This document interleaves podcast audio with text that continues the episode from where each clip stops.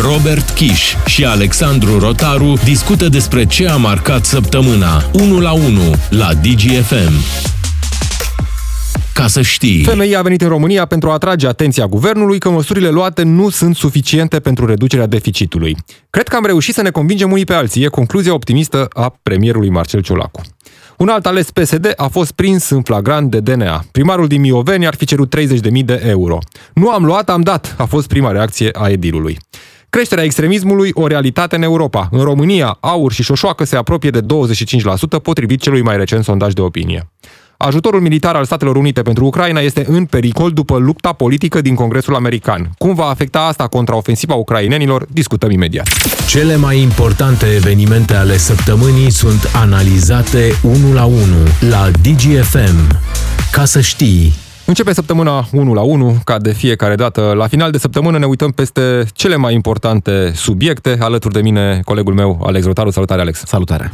Astăzi primul subiect despre vizita pe care o delegație a Fondului Monetar Internațional a făcut-o în România. Întâlniri cu miniștri, întâlniri cu parlamentari, dar și întâlniri cu uh, premierul Marcel Ciolacu, în care a fost discutat pachetul de măsuri fiscale Uh, adoptat în Parlament uh, prin răspunderea, asumarea răspunderii guvernamentale, sigur, aflat în dezbaterea Curții Constituționale și mai apoi, dacă va trece de acest filtru de constituționalitate um, promulgat, probabil, de președintele Claus Iohannis, dacă nu sunt neconstituționale uh, acele prevederi din pachetul respectiv. După această discuție, care în spațiul public așa nu a părut una tocmai în termeni optimiști, ținând cont de recomandările făcute de Fondul Monetar Internațional, de uh, avertizmentele făcute Guvernului României în legătură cu deficitul bugetar, cu încadrarea în ținta de deficit și cu toate problemele structurale pe care uh, le are România, premierul Marcel Ciolacu a venit optimist în uh, fața oamenilor și a transmis că nu vor fi uh, taxe crescute, nu este nevoie să creștem taxe și dacă ne ținem de ceea ce am promis, lucrurile vor fi sustenabile. Optimist și că a reușit să-i convingă pe cei de la FMI, Marcel Ciolacu, cu uh, toate aceste măsuri și promisiuni pentru anii viitori. Cred că am reușit să ne convingem unii pe alții. Normal că au lăsat uh, recomandările, într-un fel sunt uh, cam aceleași și cu recomandările Băncii Mondiale și cu recomandările uh, de țară făcute de către Comisie. Eu zic că fiind mai mult solidari unii cu alții, vom depăși și acest moment. Optimist uh, prim-ministrul României, ba chiar ne spune că dacă vom fi solidari, nu, că e un termen la modă solidaritate, Uh, atunci vom reuși să trecem peste o perioadă dificilă. În același timp însă, ministrul finanțelor, Marcel Boloș, în continuare nu pare foarte optimist, că tot bine și spune, știți, nu cred că vom reuși cu aceste măsuri să ne încadrăm în ținta de deficit, uh, s-ar putea să fie nevoie să mai luăm și alte măsuri, când aud și liberalii și socialdemocrații că deschide gura ministrul finanțelor și spune poate adevăruri, uh, sar în sus, așa, îi spun să tac. Mai bine taci, Marcel.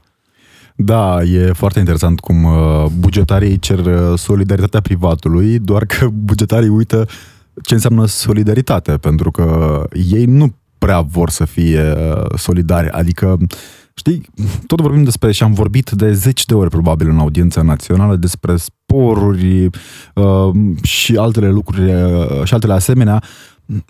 E foarte trist cumva că tu, om care muncește la privat, te, pe rupte de multe ori, te gândești că acum trebuie să mai scoți tot tu bani din buzunar ca să menții în continuare oameni pe bani foarte mulți în ministere, în instituții și în alte părți ale statului care nu produc nimic de foarte multe ori. Din păcate, e o realitate mai mult decât tristă, Robert. Și aici, Alex, aș completa cu o decizie recent, acum, de zilele trecute, de ieri, cred, a Curții Constituționale, care a declarat neconstituțională legea care interzice cumulul pensie-salariu, nu? Adică, domne, stai puțin, cum adică să Domnul... nu putem să cumulăm și pensia și salariul, doar sunt judecători CCR care cumulăm de toate.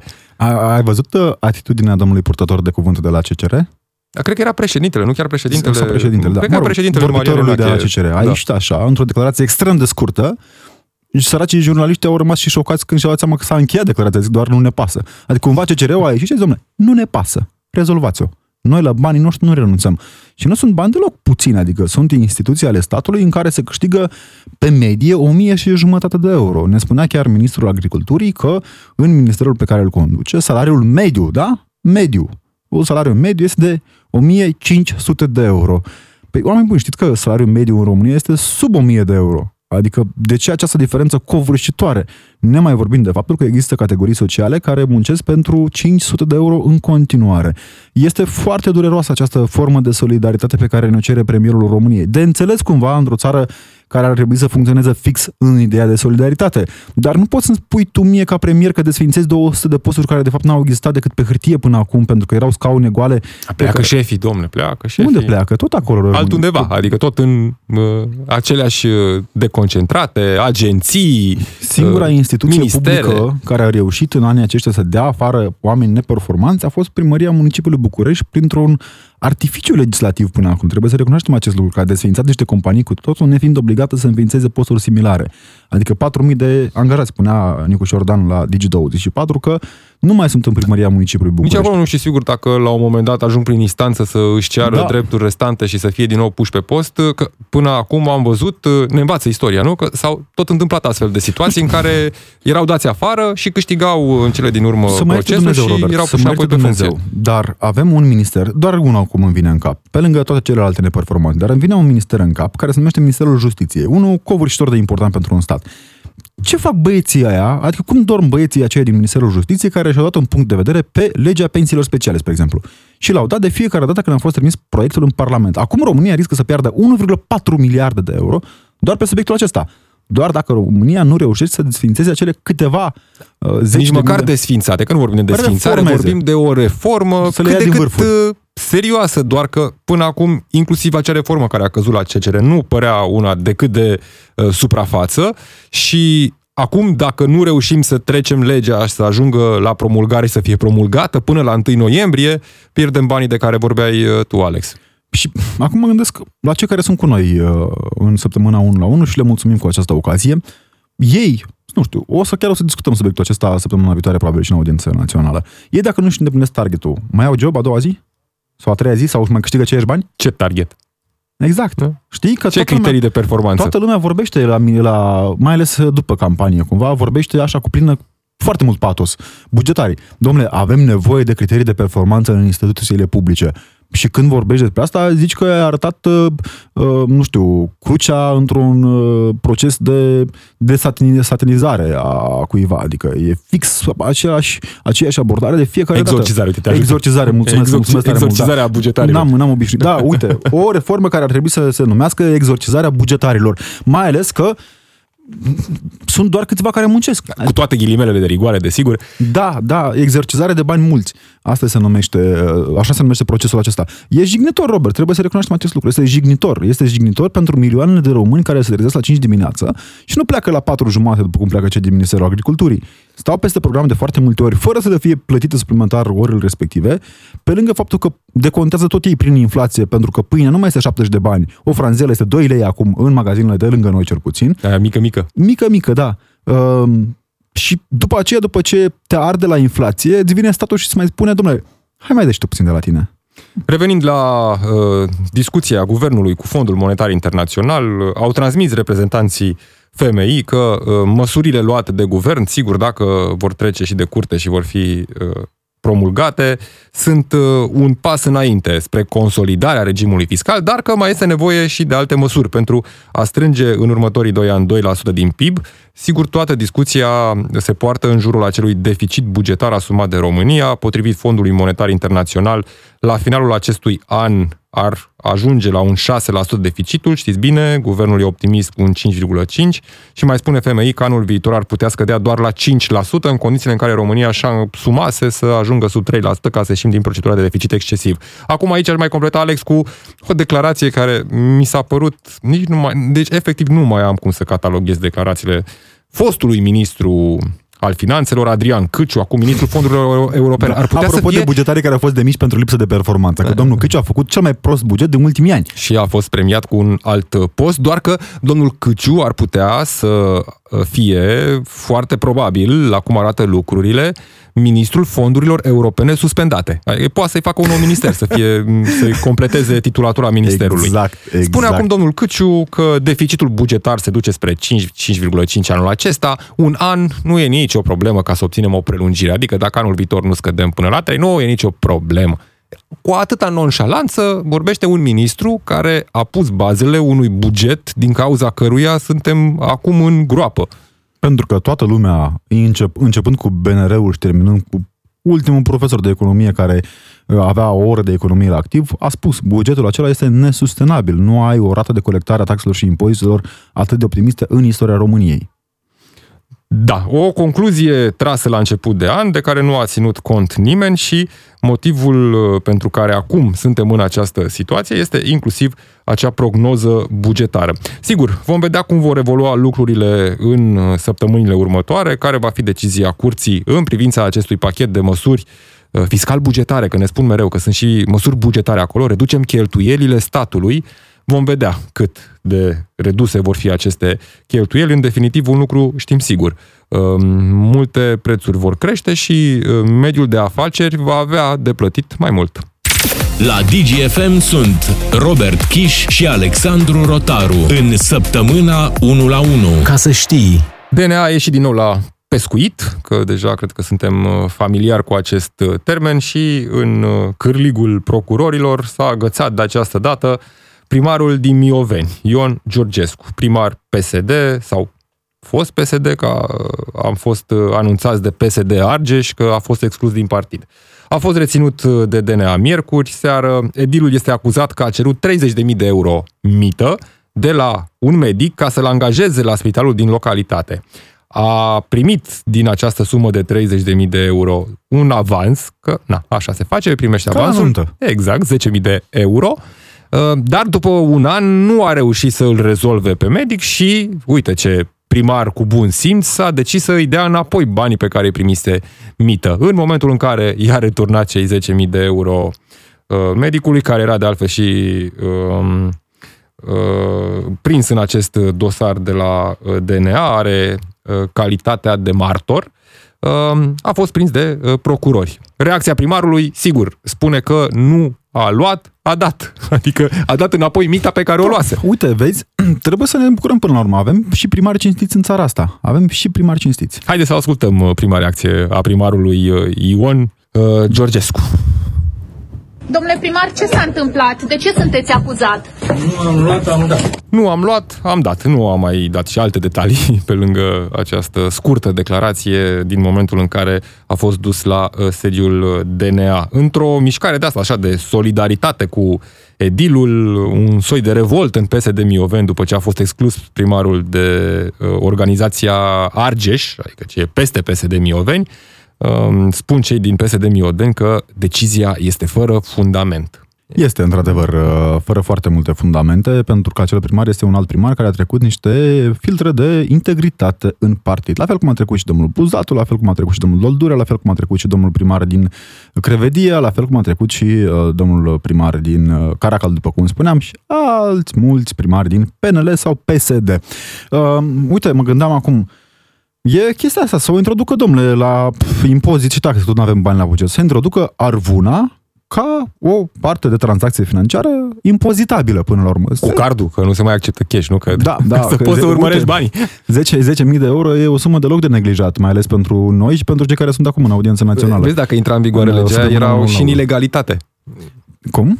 Zic, dacă intra în vigoare legea cu cash da, da, era da, în da. ilegalitate și cu cash Era mai mare problema voie să facă era mai mare între două persoane. Respectivă.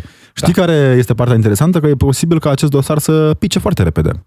E posibil să pice pentru că flagrant nu a fost momentul în care domnul primar a primit banii. Cum a fost la domnul Buzatu, unde este de necontestat acel moment, la domnul primar Georgescu, care este primarul unei, uh, unei localități extrem de bogate. Domnul primar se bucură de una dintre cele mai mari fabrici din România și conform legislației în vigoare, acea fabrică varsă foarte mulți bani în visteria statului.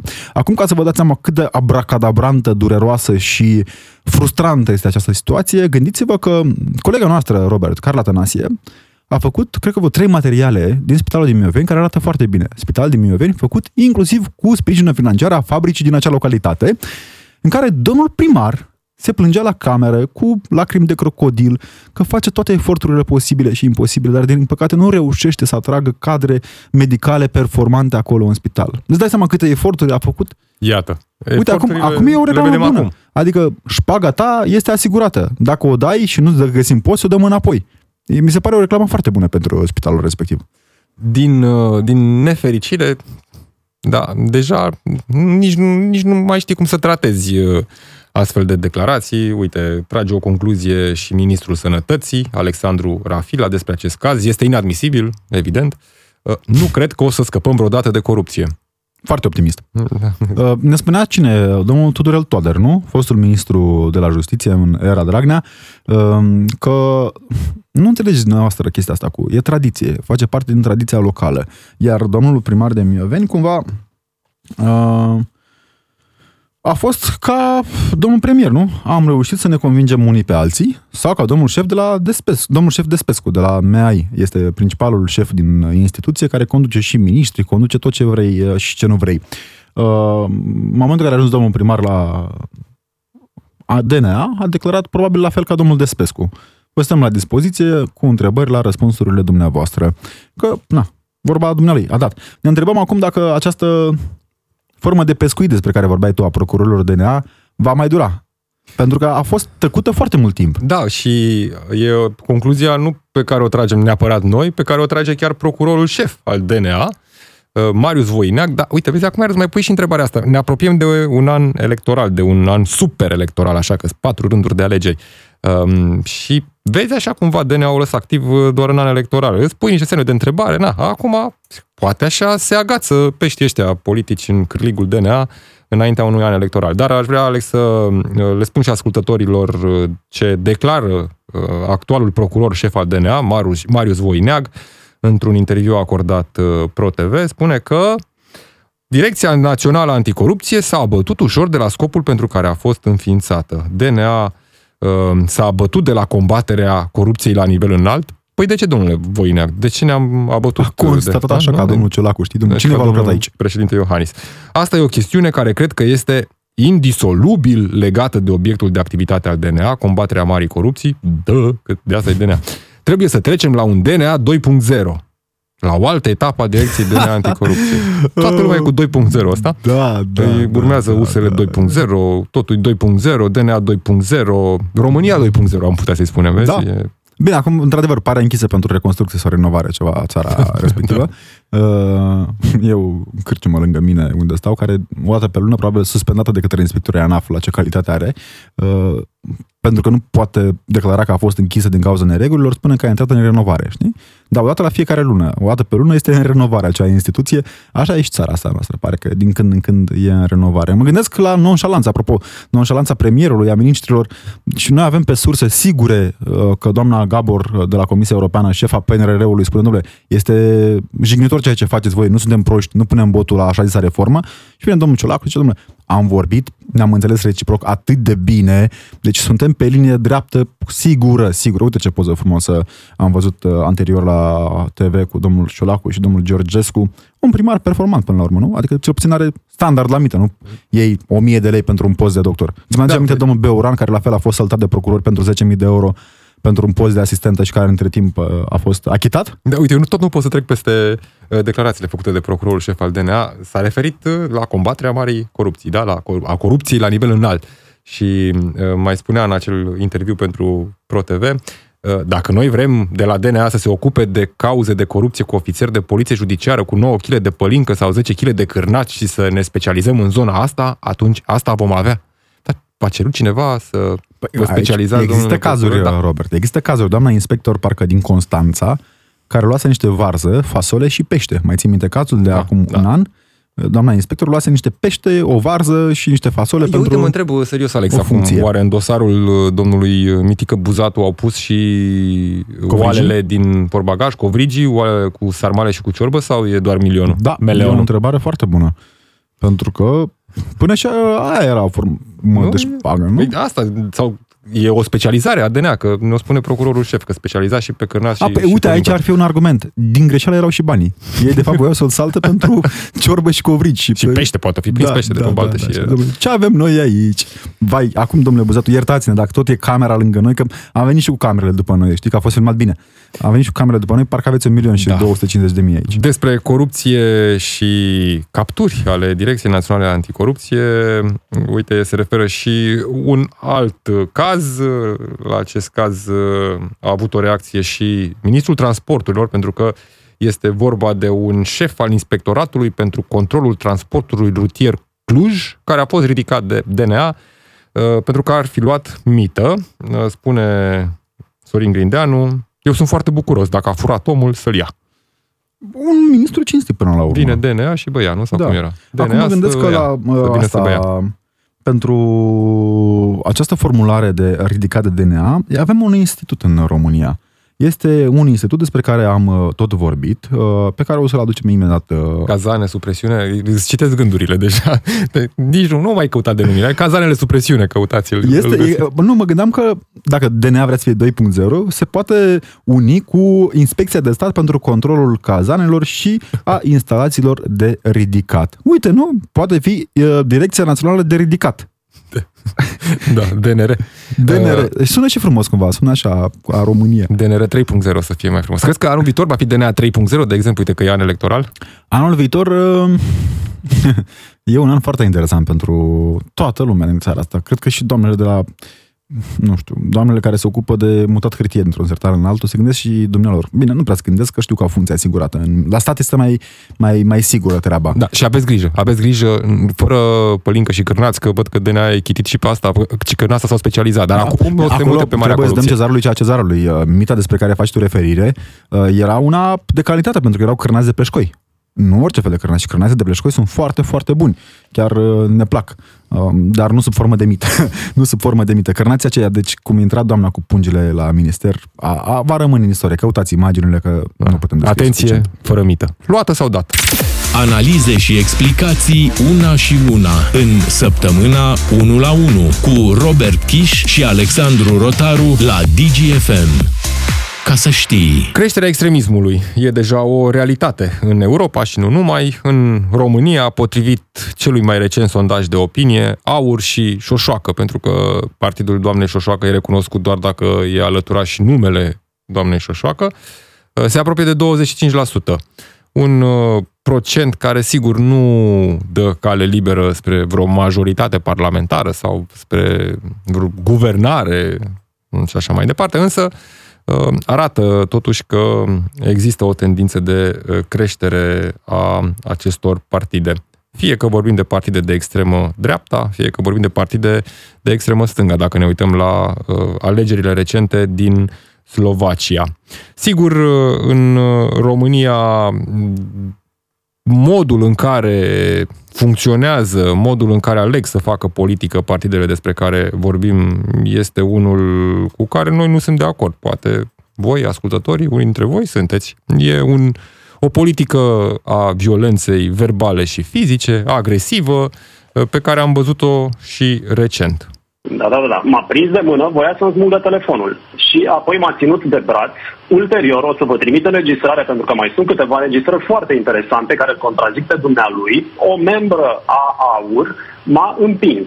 Deci a devenit agresivă toată regiunea aceea, ca să zic așa, plină de, de galbenul aur. Ați auzit uh, în uh, secundele anterioare o declarație făcută de bărbatul agresat de George Simion la festivalul Micul de Aur. Ați văzut imaginile cu siguranță. Bărbatul merge să îl filmeze și îl întreabă de ce este de ce îi place Rusia. Mm, George Simion are o reacție mm, jignitoare, sigur, e raportarea lui poate la cetățenii cărora le va cere votul anul viitor, dar până la urmă cred că funcționează, sau nu funcționează, tot că tocmai asta nu funcționează, acel principiu, nu? Ce ție nu-ți place, altuia nu-i face, că și George Simion face același lucru, nu că merge prin Parlament sau pe unde merge el cu telefonul, filmează agresiv, ba chiar ajung uh, cei doi, George Simion și Diana Șoșoacă, să se filmeze unul pe altul și să aibă un schimb uh, de replici uh, destul de dur, semn că nu prea se suportă și că acel 25% despre care vorbim acum uh, e greu să-l pui la oaltă, știi că sunt, nu știu, 19 și ceva la George Simion și la Aur că- și vreo 5% la Diana Șoșoacă. În politică niciodată 1 plus 1 nu face, uh, nu fac 2, nu face 2, dar uh, în altă ordine de idei mă gândeam aici la o, un detaliu extrem de important. Tu vezi că domnul Simion, cu atâția deputați senatori în Parlamentul României, cu sute de mem- mii de membri, după cum se laudă domnia sa, e doar de trei ori mai mare decât doamna Șoșoacă, care este pe persoană fizică. Ceea ce e important, e important de punctat. Și plus că, dacă ne uităm cumva onest, ambele partide uh, reprezintă doar uh, liderul lor. Adică e o formă de cenzură din aceasta, de acaparare a spațiului media, în care în aur nu avem comunicatori prea mulți, sau dacă avem pe televiziune avem unii discreți, iar în sos nici nu mai vorbesc. Sosul doamnei Șoșoacă e doar doamna Șoșoacă. Doar doamna Șoșoacă este în sos. Putem spune așa. Sos România, ca să nu avem... Așa se numește partidul. Asta e numele complet. Acesta este numele complet. SOS România. SOS. Ca să... Mă rog, un sos românesc. Până la urmă este un sos românesc uh, care ar însemna salvați-ne sufletele, nu? Cât de aici a pornit uh, celebra expresie Oh, oh. SOS.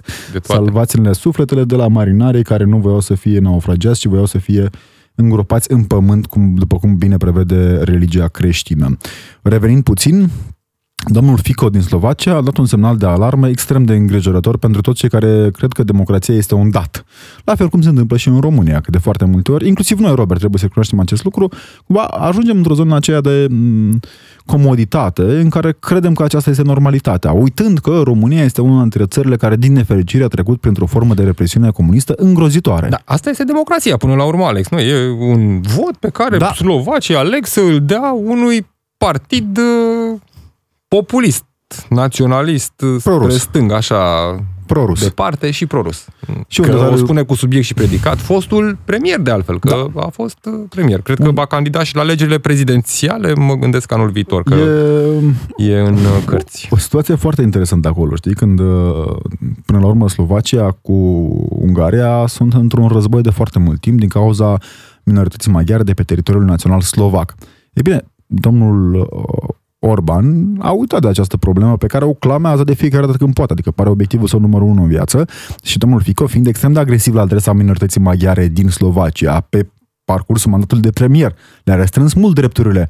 Acum, domnul Orban, în virtutea exaltării că nu va fi singura oaie neagră din Europa, mă rog, la concurență cu domnul premier al Poloniei, uh, era atât de fericit încât chiar i-a urat succes la felicitate, a strâns mâna, mai aveau puțin și uh, făcea o horă mică acolo, maghiaro-slovacă, la graniță chiar, pentru că ura față de Comisia Europeană și de Uniunea Europeană, care totuși a scos cele două țări din mocirlă. Ungaria era la fel de mocirlă precum a fost și România în anii 2000, să nu uităm aceste realități. Cei care ați fost prin uh, Budapesta ante 2010, ante 2005 chiar, uh, știți starea în care se afla orașul respectiv și starea în care se afla țara respectivă. Acum, cele două țări au reușit, comparativ cu România, care a fost incapabilă și impotentă în uh, uh, ceea ce înseamnă atragerea fondurilor europene. Și abia acum suntem în punctul în care putem atrage fondurile europene, dar riscăm să le pierdem, pentru că asta e treabă românească. Cele două țări și-au făcut țara suficient de puternică și suficient de bine organizată încât să poată veni pe agenda cu subiecte pe care și le-au dorit dintotdeauna să le promoveze.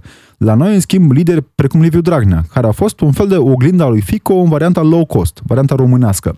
Domnul Dragnea a uitat că mai întâi trebuie să scoată țara din mocirile și după aia să-și facă propaganda. Domnia sa a fost disperat de a se uh, exonera de la tot ce înseamnă responsabilitate penală în primul rând, astfel încât a uitat că nu poți să vii într-o țară în care în continuare se merge prin noroaie și să vii tu cu temele acestea abstracte pentru românul de rând.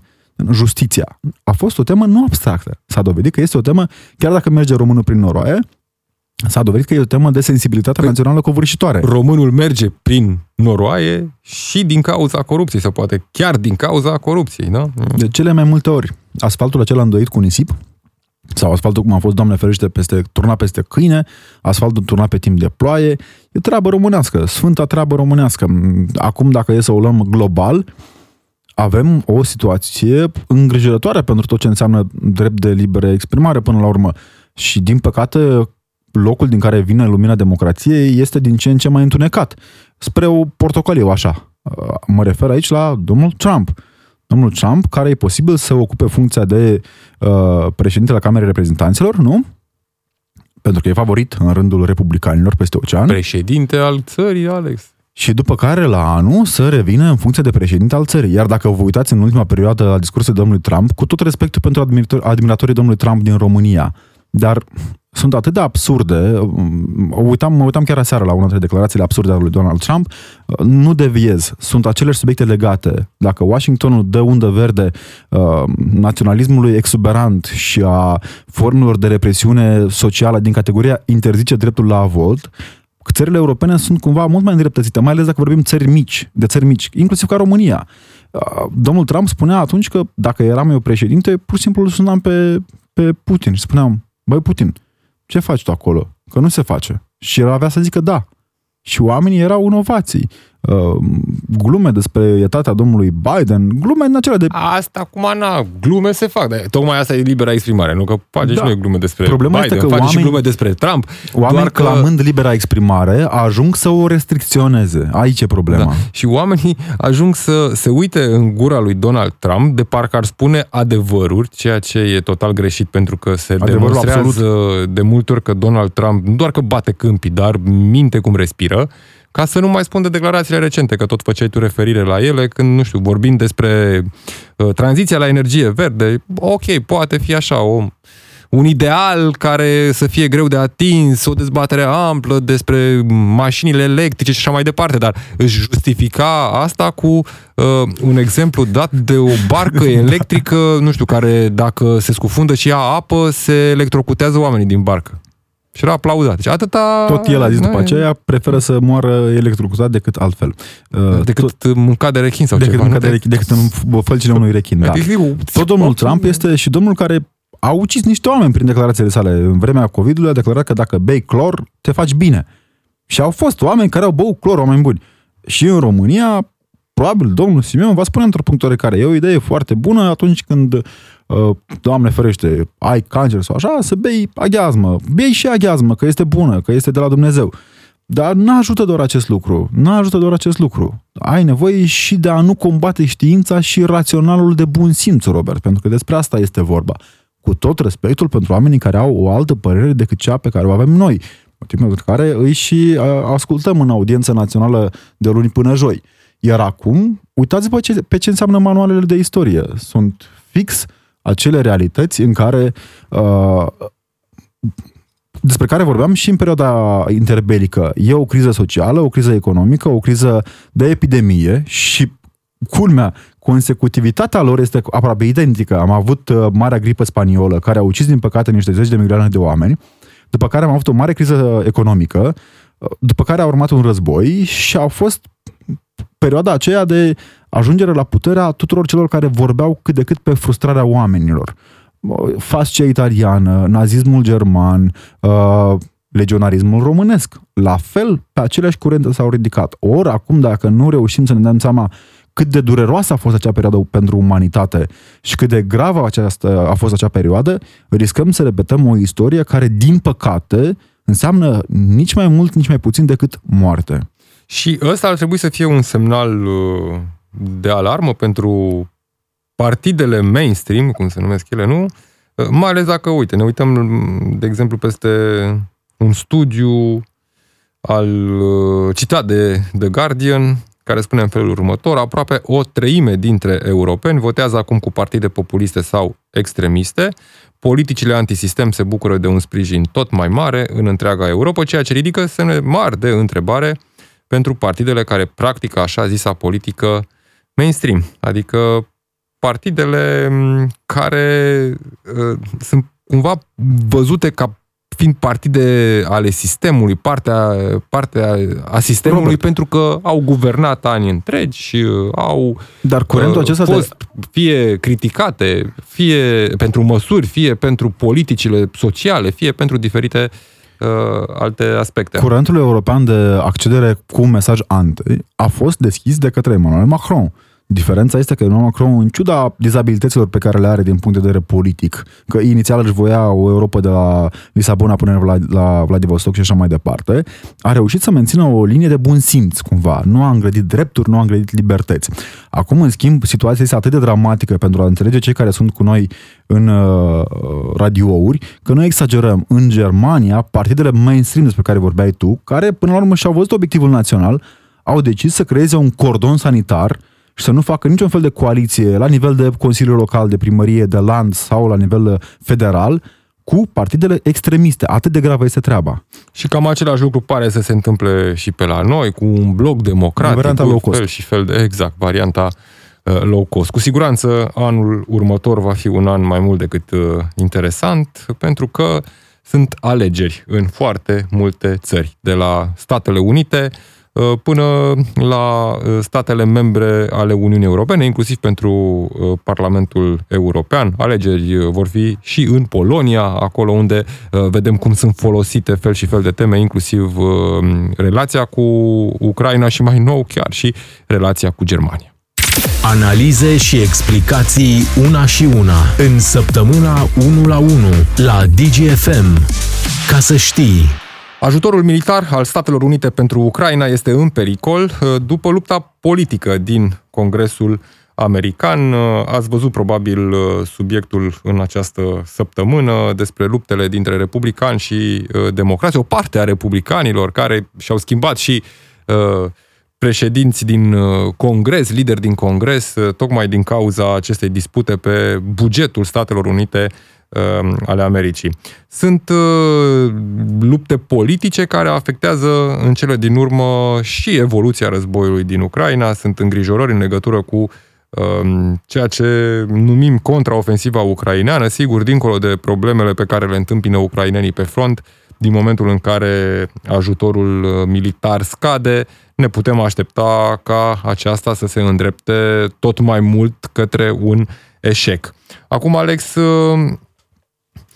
Evident, pentru a ajuta Ucraina e nevoie de bani, nu poți să ajuți Ucraina cu vorbe bune și să le spui că suntem alături de Kiev cât e nevoie decât prin sau cu bani, că altfel nu prea ai ce să e faci. Singura formă de susținere pe care Occidentul poate să o acorde Ucrainei legal, bani sub formă de armament sau bani sub formă de uh, logistică și așa mai departe. Uităm un singur detaliu. Războiul costă. A costat întotdeauna extrem de mult și costă din toate punctele de vedere. Acum este acel calcul cinic în care uh, în Congresul American și în Parlamentul României este la fel de cinic calculul, se întreabă cât costă viața unui ucrainean. Adică se fac calculele din acelea contabile extrem, extrem de cinice. Cât ne costă pe noi muniția pe care o dăm per cap de ucrainean care moare pe câmpul de luptă. Ucrainenii au avut tăria de a spune de fiecare dată că pentru noi contează mult mai mult viața celor care poartă muniția pe care ne-o dați decât costul muniției propriu-zise. Problema pentru ucraineni este că uită din când în când acest lucru extrem de important. Domnul Zelenski trebuie să fie înainte de toate, înainte chiar de uh, șeful armatei sale trebuie să fie un bun diplomat. Așa se pot obține bani. Iar este, era cumva de anticipat că tema banilor va fi o temă extrem, extrem de bine exploatată în campania din 2024. Și cu siguranță suntem doar la începutul acestei uh, campanii.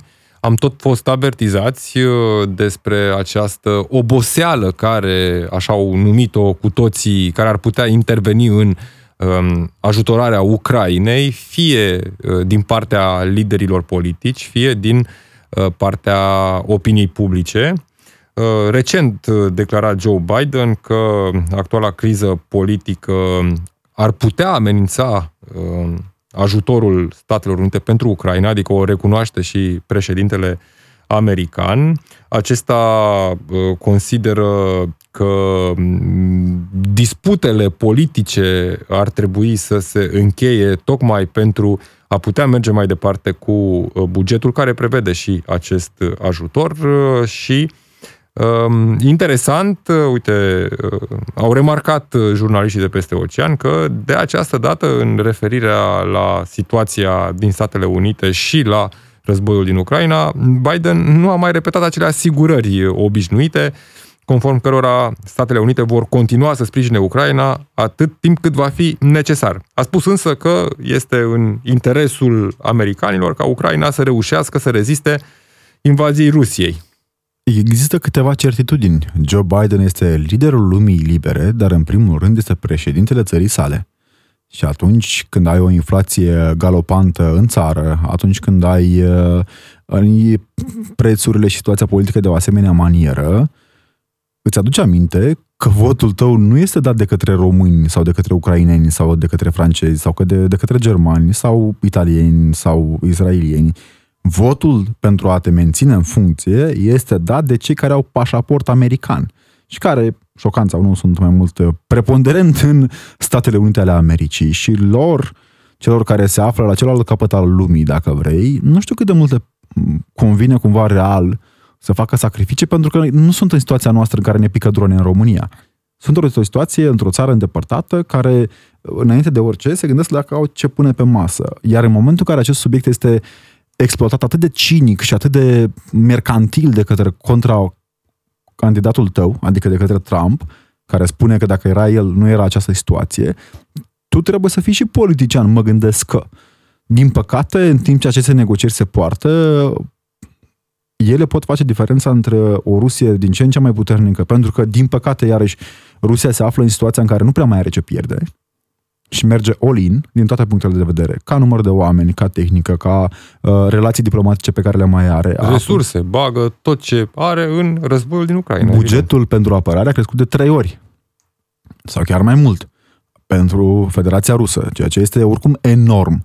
Și atunci ne gândim care va fi calculul și calea de mijloc până la urmă în această situație. Din păcate, tot timpul acestei vorbării se moare. Se moare pe capete în Ucraina. Aici este marea realitate dureroasă, de fapt și de drept. Dacă ne uităm și la situația uh, de pe front, deja suntem în toamnă, contraofensiva de câteva luni bune nu a înaintat foarte mult, a reușit mici breșe, probabil uh, cel mai important obiectiv pentru această parte a contraofensivei până în iarnă ar putea fi uh, acea localitate, Tocmac, e uh, cam singurul punct strategic pe care ucrainenii l-ar putea ocupa în această contraofensivă. Sigur, au mai reușit ei să cucerească, dar vorbim totuși de uh, localități mici care nu au asigurat accesul la un nod rutier și feroviar important. Robert, e această realitate în care cumva ucrainenii sunt puși într-o situație extrem de dificilă. Mor, iar publicul din afara Ucrainei vede războiul după așteptările unui film de o oră și jumătate. Din păcate, pentru ei, din păcate, indiferent cât de ciudat n-ar suna, din păcate au avut succesul covârșitor din Harkov, în care au eliberat uh, o regiune imensă în termen de câteva zile. Și poate toată lumea se aștepta la asta din partea contraofensivei, doar Iar... că acum a fost o contraofensivă anunțată cu surle și trâmbițe. După un an și jumătate uh, despre care și ei știau că nu va fi ușoară ținând cont de liniile de apărare ale Uitați-vă, nu știu, la filmul 1917, uitați-vă la Nimic nou pe frontul de vest, uitați-vă la aceste filme și gândiți-vă punând în paralel realitățile de pe frontul din Ucraina. Fix așa sunt sunt zeci sau sute sau mii de morți pentru fiecare metru.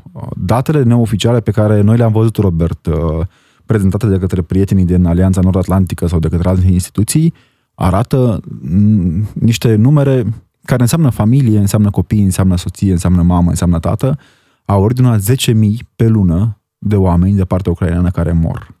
Și câteva cifre pe final de discuție, potrivit Institutului Kell pentru Economie Mondială, un institut din Germania care urmărește ajutorul acordat Ucrainei.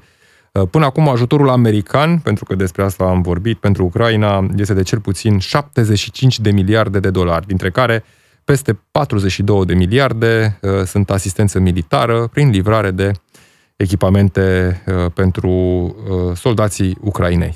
Atât pentru săptămâna asta am fost Robert Chi și Alexandru Rotaru în săptămâna 1 la 1. Rămâneți pe DGF. Ascultă săptămâna 1 la 1 și în secțiunea podcast pe dgfm.ro